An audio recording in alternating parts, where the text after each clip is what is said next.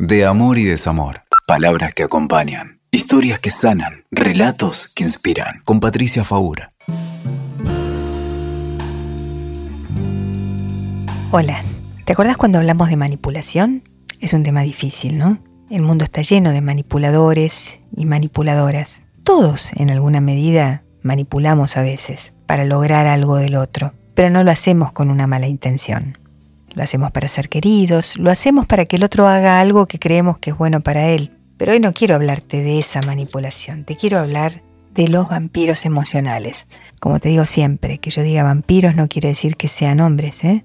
Pueden ser hombres, mujeres, no pasa por ahí, no pasa por una cuestión de género, sino que pasa por una cuestión de personas que se apropian de la vida del otro, que consumen, que devoran la vida del otro sin que el otro se dé cuenta siquiera. Los vampiros emocionales están por todas partes, en tu trabajo, en la pareja, entre los amigos, entre los colegas, y hay personas que son más vulnerables, sin duda. Yo digo, hay personas que ponen el cuellito para que les chupen la sangre y no se dan cuenta.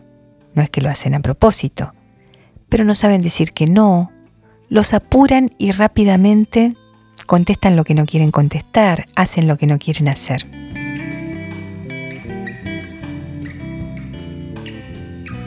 Ya hemos hablado en otro momento de cómo darte cuenta cuando estás frente a un manipulador. Bueno, esto es parecido. ¿Cómo saber que alguien está consumiendo o devorando tu vida? Yo creo que te das cuenta porque incluso la imagen de alguien que te quita la sangre es como la imagen de una persona marchita. Es como si te fueran consumiendo la energía. No sabes por qué estás cansada cuando estás con esa gente, cuando estás frente a esas personas. Algo pasa, se siente en el cuerpo. Esto que parece esotérico, no lo es tanto. Bueno, para algunas personas puede ser algo mágico o puede tener que ver con el mal de ojos o alguna de estas cosas. No es de lo que voy a hablarte, no soy la especialista en esos temas. Pero sí es cierto que son personas que te debilitan, porque tienen una fuerza mental que hace que no puedas poner una barrera frente a ellas. Por ejemplo, alguien viene a pedirte algo que no le querés dar. Dinero, un objeto que no querés prestar, un servicio que no querés darle, una invitación que querés rechazar. Y no sabes por qué. Pero no podés decir que no. Te da miedo el otro parece que te llevara puesto. No lográs tener control sobre tus palabras, sobre tu pensamiento, sobre tu vida. No sabes cómo lo hace, pero lo hace. Tampoco sabes por qué no te alejas de esas personas. No está muy claro. A veces no podés porque son personas que te rodean, pueden ser hermanos, pareja, eh, personas con las que trabajas y no es tan fácil. Pero lo primero importante es identificar el tema, porque lo que ocurre a menudo es que no te das cuenta. Es que va pasando el tiempo y lo único que sentís es esa mala, viste, los chicos dicen esa mala vibra, esa energía que te consume, que te carcome, que te enferma, que te deja con dolor de cabeza, que te deja agotado. Esta es la sensación. Te deja agotado.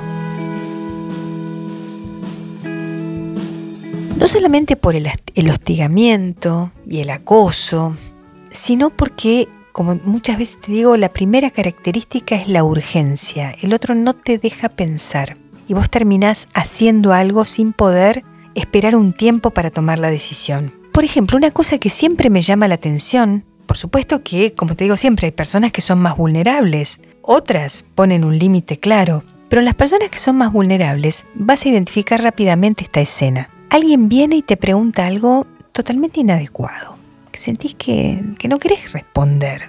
¿Cuánto gastaste en esas vacaciones? ¿Cuánto te costó algo que te compraste? ¿Cuánto dinero ganás? Digo algo del dinero porque es bastante inadecuado que alguien te pregunte eso. Son cosas que tienen que ver con tu privacidad.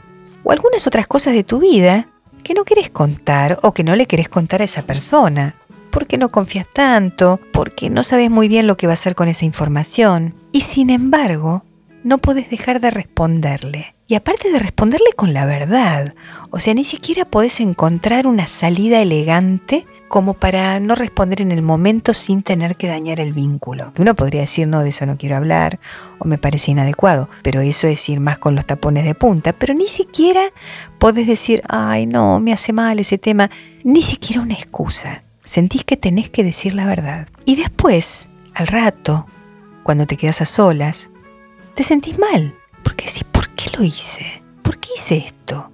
¿Por qué le presté? ¿Por qué me comprometí? ¿Por qué me comprometí en el tiempo y ahora ni siquiera puedo decir, ¿sabes qué? Me equivoqué. Te dije que sí a tal cosa, pero me arrepentí. Ahora no la quiero hacer. No puedo. Parece que asumí un compromiso del que ya no tengo retorno. Estos son los vampiros, los que te hacen sentir que si haces eso sos una mala persona. Claro, por supuesto que los vampiros emocionales saben detectar muy bien a sus víctimas. Consumen su vitalidad, consumen su energía, consumen sus recursos, sus relaciones, su potencia. Y pasa algo curioso con eso.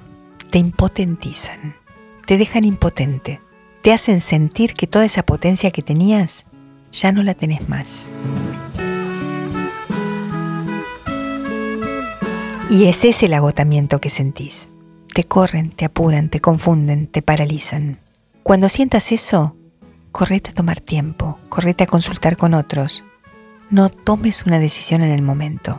Aunque te sientas mal, aunque sientas que sos una mala persona, estás confundida o estás confundido. No es así. Sin embargo, el otro te va a hacer sentir eso.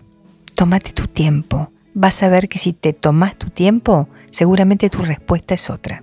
Si vas a perder el vínculo, si se va a terminar, sí es probable.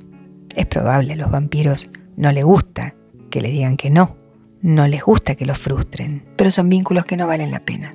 Así que seguramente con algunas de estas cosas que te digo vas a poder detectar esas situaciones, pero lo más importante, no pongas el cuellito. Chao. Escuchaste De Amor y Desamor.